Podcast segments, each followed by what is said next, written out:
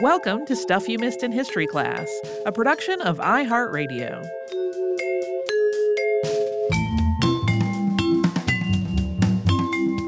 Hello and welcome to the podcast. I'm Tracy V. Wilson. And I'm Holly Fry. Today we're going to talk about an innovation that dramatically changed how people around the world have dealt with food, and that's canning. It is a topic that has been on both of our short lists for a while. Yeah. like, I think we talked about it like four years ago. yeah, four years ago, and then more recently, like there's it's it's been a thing that has come up a bunch of times. Um, and I started thinking about it again earlier on in the pandemic. Here in the US and in other parts of the world, we've we were having some disruptions in the supply chain. Folks were stocking up on non-perishable stuff to get through shutdowns. And then there's also just been a huge, huge increase in the need for food from food banks and similar resources. And now we are recording this five months to the day after the World Health Organization declared COVID 19 to be a pandemic. All of this stuff is still really relevant. And so, after having put it aside for other things, having had it linger on both of our lists for so long, uh, I finally moved it back up to the top. so, food preservation stretches back to the very beginnings of human history. It is generally agreed that people started smoking meat not long after learning to start a fire, and all over the world, people have been smoking, drying, salting, curing, pickling, and fermenting food for thousands and thousands of years. People in cold climates figured out early on that frozen food lasted longer, and people have built structures like root cellars and spring houses to keep food cooler so it will not spoil as quickly. In addition to just making their food last longer, peoples around the world have developed food preservation techniques that are also culturally important or significant, and in some cases, also delicious as well. Just as one example, we have a whole episode in the archive about how the world's cheeses tell the story of when and where they were developed. And one of the reasons for making cheese is that it can have a longer shelf life than fresh milk does. And trading in these preserved foods has also been a huge part of economies all over the world for millennia. For example, people in coastal areas drying and salting fish to sell to people further inland. Most of these methods of food preservation they come with some drawbacks though. Many extend shelf life for a few weeks or months, but not far beyond that. And some others will change the flavor or texture or nutrient content or even the overall quality of the food in a way that isn't necessarily desirable. For example, salted meat can be incredibly salty. I don't see why that's a problem. Um, and soaking it to remove the salt also washes away water soluble nutrients. Curing food also takes a lot of sugar or salt, and those can be expensive or scarce depending on when or where you're talking about. Yeah, obviously, these are also just examples. Things can also get a lot more complicated with all of this if you are a nation that has gone to war with most of your neighbors, causing you to lose most of your trading partners while also needing to support an army and a navy. In other words, if you're France around the turn of the 19th century. um, thanks for margarine. yeah, there's so much stuff that we've talked about on the show that is related to yeah. military history in France in the late 1700s, early 1800s. Yeah. Uh, so, some of the specifics of France's search for a better way to preserve food are a little bit fuzzy. Uh, there are a lot of general articles that describe Napoleon's government offering a reward for a food preservation method that could help sustain the army and navy in 1795. But Napoleon did not actually have control of the government in 1795. He became first consul in 1799 and emperor of the French in 1804. His highest rank in 1795 was commander of the Army of the Interior. Other sources describe the French Directoire, which was the French revolutionary government, offering a reward in 1795, or Napoleon himself offering it in 1800. Uh, the book that actually earned this award, though, does not mention any of that. Instead, it describes the Society for the Promotion of National Industry, which had been established in 1801, which offered rewards for, quote, discoveries from which the nation and humanity may draw substantial benefits. The book also describes the Agricultural Society putting out a call in 1809 to, quote, collect all the information and documents which might contribute to the composition of a work on the art of preserving, by the best possible means, every kind of elementary substance. The person who earned that prize for the development of canning leading to the writing of this book was Nicolas Appert, who was awarded 12,000 francs under the condition that he write up this detailed account of the work that he had done and provide the board with 200 copies of that book printed at his own expense. I wonder how much that bit into that 12,000 francs. It's a good question. Uh, Appert was born in Chalon-sur-Marne, now called Châlons-en-Champagne, France, on November 17th, 1749.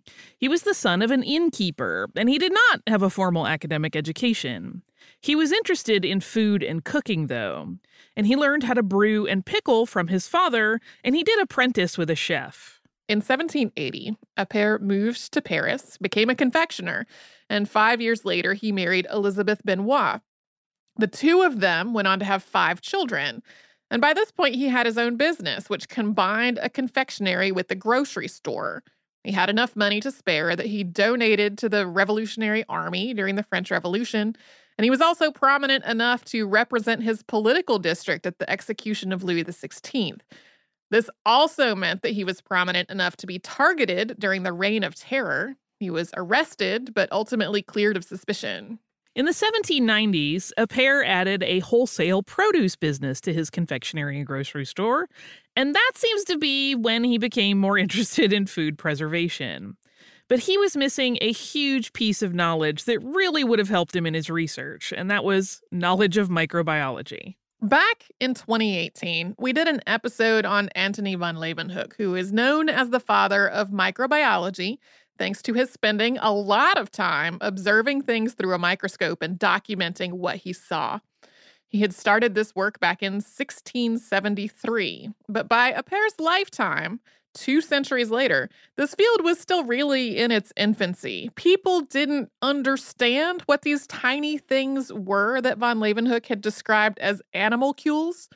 They didn't understand how they got there or what they did a lot of people believed that these little things that he had documented so carefully somehow just spontaneously generated. I still want there to be an animated series called Animalcules. I think that would be a lot of fun. I would watch it. i it would uh, sell like hotcake. Um, just me. In 1767, so almost 100 years after von Leeuwenhoek started his work, priest and biologist Lazzaro Spallanzani published a paper on this subject. He had done experiments with four vials of broth one open, one sealed, one boiled and then left open, and one boiled and immediately sealed. When he looked at the broth under a microscope after some time had passed, the first three contained microorganisms. The fourth, that one that had been boiled and sealed, did not. Spallanzani concluded that what he was seeing in those other three vials were living organisms that had been carried in from the air. Spallanzani's work did not totally convince proponents of spontaneous generation, though. They made arguments that, like, he had damaged some kind of vital essence that was necessary to spontaneous generation by boiling his broth for too long. He also hadn't really made the connection that the life forms that he was observing could spoil food or cause illness. But he did demonstrate that heating something up and also protecting it from exposure to the air accomplished something. And his work on this subject was really the only thing in print when Appert was doing this work that documented that connection, poorly understood as it was. You've killed the animalcules. No. Appert became convinced that sealing food away from air was the key to preserving it, and it took him almost 15 years to come up with a method and to demonstrate that it worked. His conclusion after all that time, quote, it is obvious that this new method of preserving animal and vegetable substance proceeds from the simple principle of applying heat in a due degree to the several substances, after having deprived them as much as possible of all contact with the external air. We'll get into more details about that after a quick sponsor break.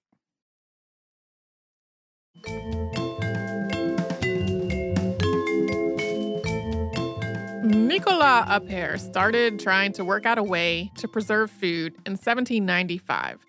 And we understand today that what he was doing was getting the food hot enough to kill the microorganisms in it, at least most of the time, but without cooking it so much that it became inedible. He was also keeping the food in a sealed container so that airborne microorganisms couldn't recontaminate it. The sealed environment also meant that if any bacteria survived the heating process, they would not have the oxygen that they needed to survive. Although bacteria that did not need oxygen, like the one that causes botulism, still could potentially thrive. But Appert didn't really know about the connections between microorganisms, food spoilage, and illness. He didn't know what temperatures it took to kill these organisms or how long they had to be at that temperature. He also didn't have a way to immediately tell whether he had been successful at any of it. So he had to do all of this work by trial and error, including just allowing time to pass before he opened his containers to see whether the food within them had spoiled, or whether the containers swelled up and burst or otherwise were visibly ruined. His first successful attempts were in 1804, nine years after he started, but it took another five years before he was confident that he was seeing consistent results. Since Appert was really sure that air was what was causing food to spoil, he worked with glass containers closed with an airtight seal. Some of the first experiments he did, he used champagne bottles, which were designed to be stronger than a lot of other glassware. Eventually, he was using custom made vessels, ones that were roughly the size and shape of a champagne bottle for liquids, and ones that had a larger mouth, more like a jar for solid foods. Although the specifics varied from one food to another, in every case, the method Appert developed followed the same basic four step process. In his words, translated from the French, quote, it consists principally, first, in enclosing in bottles the substances to be preserved. Second, in corking the bottles with the utmost care, for it is chiefly on the corking that the success of the process depends. Third, in submitting these enclosed substances to the action of boiling water in a water bath, bain marie, for a greater or less length of time according to their nature and in the manner pointed out with respect to each several kind of substance. Fourth, in withdrawing the bottles from the water bath at the period described. Appert stressed that the cork used for this absolutely had to be high quality. You could not skimp on it. Cheap cork could break or leak and let the air in, and that would ruin the contents. The same was true for the glass, which had to be able to withstand the pressure of the cooking process and being jostled around in transport. Even with those precautions, though, sometimes his bottles did break during cooking, and for this reason, he put the bottles and jars into purpose made canvas or linen sacks. And then that would cushion the impact if they bumped against each other while they were cooking, and it would also contain all the pieces if they shattered. I remember my grandmother doing the same thing. After cooking the bottled food for a greater or less length of time, according to their nature, Appert typically let things cool for about 15 minutes before draining the water from the bath. Then he let everything cool for another two hours or so before carefully removing and inspecting each bottle. Any that had cracked or developed some kind of flaw in the glass were discarded. So were any that had moisture around the cork, which was a sign that they weren't actually airtight. Even after all this careful inspection, though, there were still times when the food went bad. Appert identified several possible failure points as the cause of this. In some cases, the bottle itself was to blame. It had some kind of flaw that wasn't immediately evident. But beyond that, he noted four sources of spoilage. Quote, one, from a bad cork, two, from bad corking, three, from the bottle having been filled too near the brim and four from bad tying. That was the tying of the cork to keep it in place. He also noted, quote, a single one of these faults is sufficient to spoil a bottle, more easily, therefore, a complication of them. The book that Appert wrote to document all of this was called The Art of Preserving All Kinds of Animal and Vegetable Substances for several years and it describes a number of modifications of the basic process to get the best results when working with various foods. This includes boiled meat, gravy, broth, various cuts of meat, new laid eggs, milk, cream, whey, vegetables, peas, asparagus. which are vegetables, but they get specific natures. Uh, various beans, artichokes, cauliflower, sorrel, herbs, fruits, juices, chestnuts, truffles, and mushrooms, and soups. His breakdown of categories is funny to me because there are some things where it's like peas and asparagus are vegetables, also artichokes and cauliflower are. Well, so there's the general vegetable version, and yes. then there's this is actually best for peas, though. Yes. So he found peas to be the vegetable that was the hardest to work with. If they were harvested too young, they were so tender that they just disintegrated in the cooking process. But if they were harvested just a few days later, they tended to lose their flavor or else they would ferment and cause the bottles to explode. Milk had to be condensed before preserving. And he found that unless egg yolks were added in there, the cream settled out of it as flakes. When you used it later and heated it back up, that would be reincorporated, but it wasn't that attractive in the bottle. Appert also canned eggs, recommending freshly laid eggs for the best results, put into a jar with breadcrumbs to fill up the spaces and protect the eggs from breakage. For strawberries, he found that he had to add a lot of sugar, but even then their color really faded. Appert also detailed how to use foods that had been preserved through his methods, and in a lot of cases, it was basically, I use these how I'd use them normally, or I warm this up with a little bit of salt. Reading through that part of the book was really funny to me because a lot of it really is I drain the water out of this and cook it and eat it. Some of them was like, I dilute this condensed soup and then I eat it. It's, uh, I don't know. That part of it delighted me. In addition to keeping bottles and jars of food on hand to see his results for himself, Appert also gave samples of them to various people in the French army and navy and other officials who opened them up after months or years and then ate or served what was inside and then reported the results back to him. His book included a written report from the Society for the Encouragement of National Industry, whose committee had received samples of pot au feu, consommé, milk, whey, green peas, small Windsor beans, cherries, apricots, currant juice, and raspberries. Overall, the committee described each of these foods as retaining their flavor and their character and just generally being excellent. Appert published his book, and in 1810 he collected his monetary award. Within a year, the book had been translated into multiple other languages. He was also awarded a gold medal from the Society for the Encouragement of National Industry. Appert seems to have understood that his invention could do a lot more than just provide food for the army, which had been part of the reasoning for this work in the first place. In his practical remarks at the end of the book, he wrote, quote, medicine will find in this method the means of relieving humanity by the facility of meeting everywhere and in all seasons animal substances and all kinds of vegetables, as well as their juices, preserved with all their natural qualities and virtues by the same means, it will obtain resources infinitely precious in the production of distant regions preserved in their fresh state. He went on to say, quote, From this method will arise a new branch of industry relative to the productions of France by their circulation through the interior and their exportation abroad of the produce with which nature has blessed the different countries. And then he concluded, Quote, finally, this invention cannot fail to enlarge the domain of chemistry and become the common benefit of all countries, which will derive the most precious fruits from it.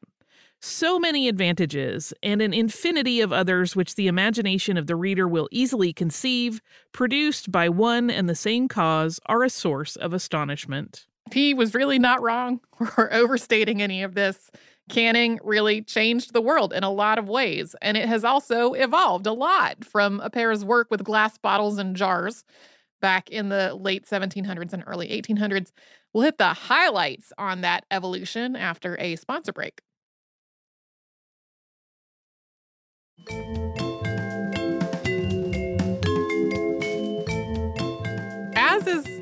So often the case, we can't really get into the details of every single development in the world of canning in the course of one episode. So we're just going to touch on some of the biggest moments.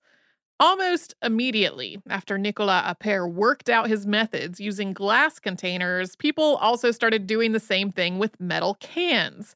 In 1810, Peter Durand of England was awarded a patent for preserving foods in a range of vessels, including tin coated iron cans. These cans were made by rolling a sheet of iron on a cylindrical form and then soldering the top and bottom of the can onto it. Steam escaped from a hole during cooking, and then that hole was soldered shut afterward. This, even though he got the patent for it, was not his own invention, though. It had been, quote, communicated to him by a certain foreigner living abroad. That person was Philippe de Girard of France, who had apparently gone to London to pursue his work because of administrative hassles at home. But since Britain and France were at war, de Girard could not apply for a British patent himself. So Durand applied for the patent on his behalf and then sold it to Brian Donkin of Donkin Ironworks. Tin coated iron had some advantages over glass, the biggest being that it was not so fragile. But these early cans were also a lot different from the ones that are in use today. They were a whole lot thicker and heavier, and a tinsmith had to make each one of them by hand. The solder that was used to seal the seams also typically contained lead, which could leach into the food and cause lead poisoning. The canning process itself could be incredibly time intensive, with the cooking process taking several hours at a minimum. And that meant the quality of the food often was not that great, which was compounded by the fact that a lot of what was being canned was sort of the cast off stuff. It wasn't pretty or fresh enough to be sold at a market. Also, no one had invented a can opener yet. So getting the food out of these tins was a hassle. Even with a can opener, I struggle. Even so, by 1812, Donkin had a factory up and running. It wasn't providing food to the general population, though. The cans themselves held up to 30 pounds of food, and Donkin's primary customer was the British Royal Navy. Even within the Navy, canned food was mostly reserved for very long voyages or expeditions that wouldn't have good opportunities to resupply, and also for hospitals that were treating sick and convalescing men.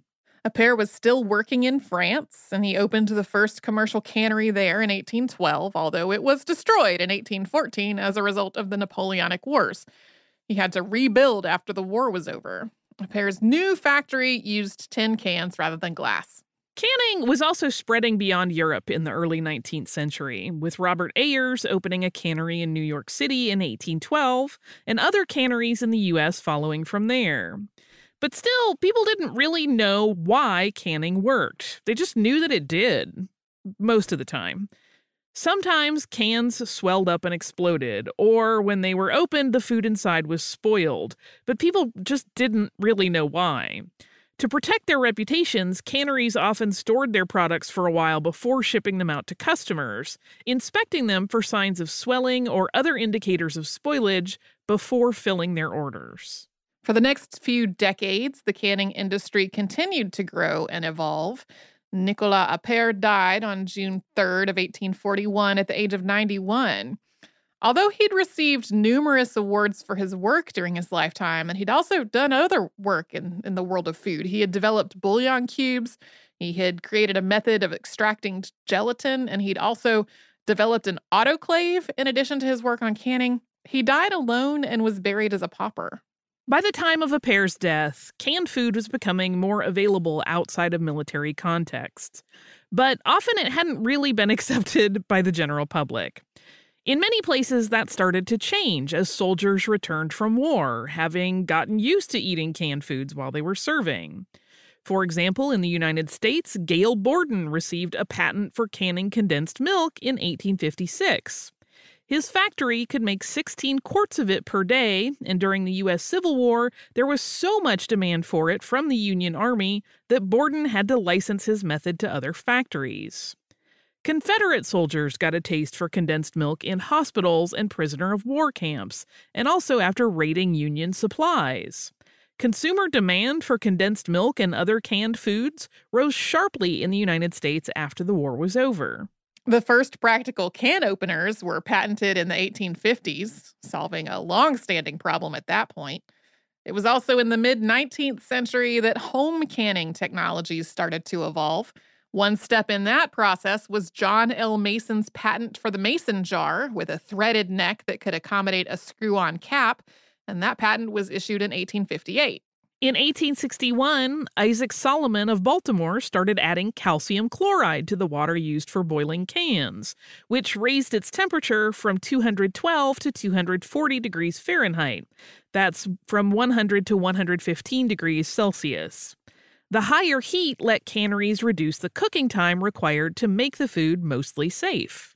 Then, after all of this, decades of canning being in existence, in 1864, Louis Pasteur concretely established the link between microbial contamination and spoilage. He was building on the work of earlier scientists who had determined that the yeast involved in fermentation was alive. He was trying to help a distiller figure out why his products were going sour during fermentation and he discovered that bacteria were contaminating the fermentation process. This led to the development of pasteurization. This started to give canners more information to go on in terms of what temperatures they needed to use in canning and for how long. But at the same time, there was still a lot of trial and error involved. Consequently, canneries were extremely protective of their methods and formulas, and within the industry, there was a lot of corporate espionage and attempts to entice skilled employees and the knowledge that they had developed away from their employers. Yeah, really your your formula for what you were canning and your process for doing it mostly safely was just like a highly valuable piece of information and it totally made the difference on whether your cannery could succeed or fail. The first machine cut rather than handmade tins came out in 1868, and that was part of an overall trend within the canning industry to cut down on the time and labor that was required. At this point, low paid laborers, typically women, did a lot of the food preparation, the packing, and the labeling. Skilled tinsmiths, who were usually men and were paid at a much higher rate, capped and sealed the cans. So the industry really worked toward mechanizing the lower paid jobs to reduce the need for labor there entirely, and then automating the tasks that required specialized training so that they could be done by less experienced workers. Other innovations shortened the cooking process, which both increased a factory's output and helped improve the quality of the food. One of these was the steam retort, patented by Andrew Shriver in 1874. The steam retort was like an autoclave, which used steam and pressure to cook canned foods faster, but which also tended to explode in its first iterations. There's just a surprising amount of things exploding in the history of canning. In 1895, Samuel C. Prescott and William Underwood started taking some of the mystery out of all of these times and temperatures that were needed for safe canning. Underwood was the director of Underwood Food Company, which canned a variety of foods, including Red Devil ham. Prescott was an assistant chemist at the Massachusetts Institute of Technology. Underwood had gone to MIT for help because his company's canned clams kept spoiling. And while they were inspecting their goods before shipping to keep the spoiled clams off the market, this meant that they were just wasting a lot of product. They were canning a bunch of stuff that they had to throw away. They discovered that the culprit was a spore forming bacterium that could survive boiling for 24 hours. Through trial and error, they discovered that 10 minutes of exposure to pressurized steam at 120 degrees Celsius, that's 248 degrees Fahrenheit, would kill it. Prescott and Underwood then started examining other foods, figuring out which microorganisms were causing their spoilage and what needed to be done to kill those microorganisms. Yeah, this was way more specific than the previous work, which had kind of worked out the time and the temperature, but not really understanding why that was what worked most of the time. Prescott turned this work into a career that focused a lot on food safety and microbiology and played a huge role in reducing bacterial contamination and spoilage in canned foods. But in spite of his work, some things continued to be a problem, including specifically botulism. In the United States, for example, there weren't clear standards for botulism prevention in the canning industry until the 1920s. That was after a series of outbreaks in the 19 teens. Botulism contamination has also continued to be a rare but deadly issue in foods that are canned at home. Home canning was becoming more widely available and easier to do by the late 19th century. The Ball Corporation started producing home canning jars in 1884. Kerr Glass Manufacturing Corporation started doing the same thing in 1903. And in 1915, Alexander Kerr was awarded a patent for a two piece metal canning lid, which replaced more complicated and harder to use lid systems from earlier models. Kerr built on the work of Julius Landsberger, who had created a canning lid that had incorporated a sealing gasket. The first pressure canners for home use were developed by the early 1920s, although at first they were so expensive that multiple households in the same family or community usually had to share one among them to make it cost effective. In 1904, the Max Ams Machine Company of New York unveiled the double seam can. This involved a machine that rolled a metal sheet onto itself, creating a seam that only needed to be soldered on the outside. The machine also sealed the can and crimped the edges. In addition to making this whole process a lot less labor intensive, this also meant that there was no longer lead containing solder on the inside of a can. The filling and capping process also became a lot easier. Before this point, most of the industry was filling cans through a hole in the cap and then sealing just that hole. It took about 15 years before double seam cans were really reliable, though. Before that, they, again, tended to burst at the seams. By 1910, commercial canning lines could produce about 35,000 cans of food per day. That's a huge increase from the 60 cans a day back when tinsmiths were making cans by hand. And the cans today look a lot like they did in 1910, although now there are more specialized coatings to protect the food quality and there are innovations like peel tops and aluminum cans for beverages. The industry has also seen a range of criticisms over the years involving whether canned foods are healthy. Everything from the botulism contamination that we already talked about, to the salt content of the food, to the use of things like bisphenol A in can construction. Even so, at least 1,500 different items are sold in tin plated steel cans today, and Americans alone use more than 36 billion cans of food per year.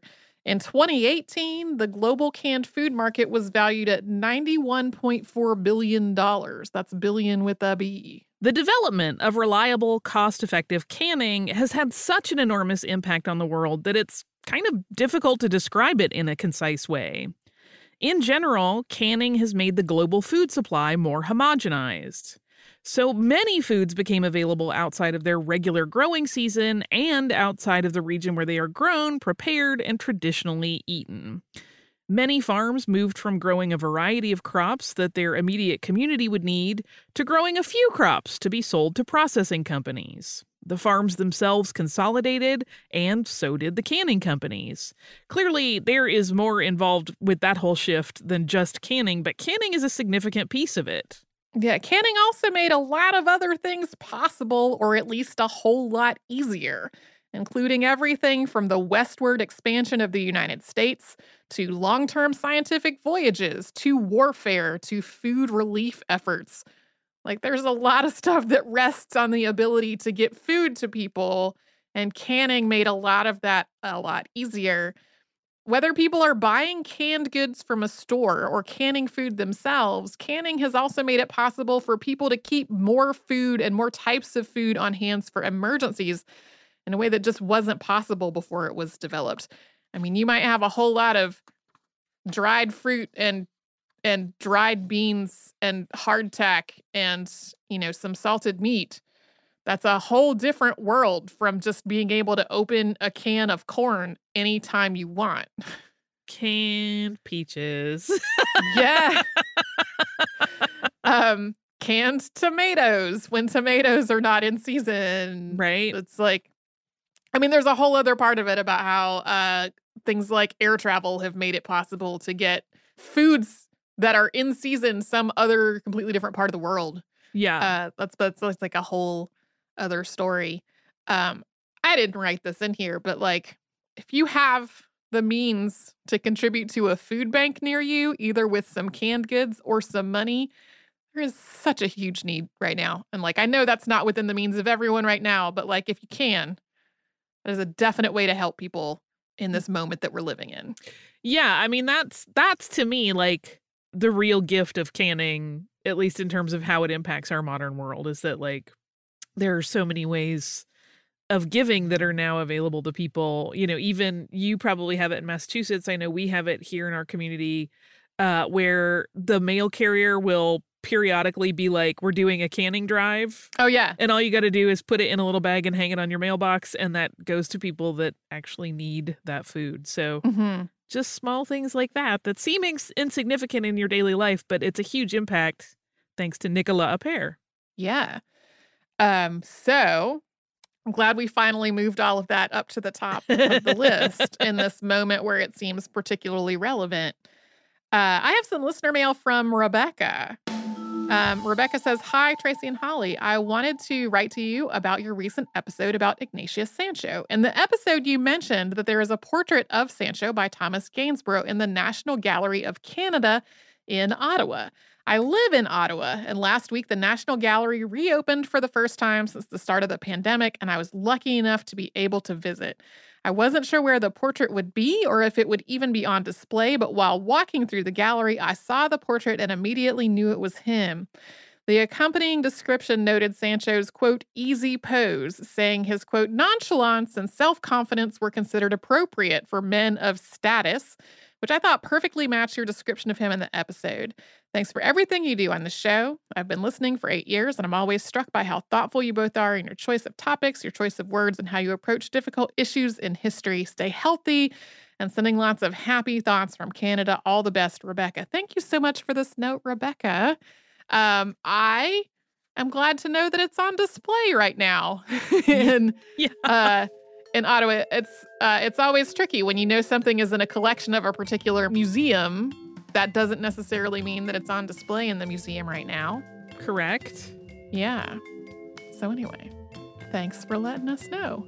If you would like to write to us about this or any other podcast, we're at historypodcast at iheartradio.com. And then we're also all over social media at Missed in History. That's where you'll find our Facebook and Pinterest and Twitter and Instagram. And you can subscribe to our show on Apple Podcasts, the iHeartRadio app, and anywhere else that you get podcasts.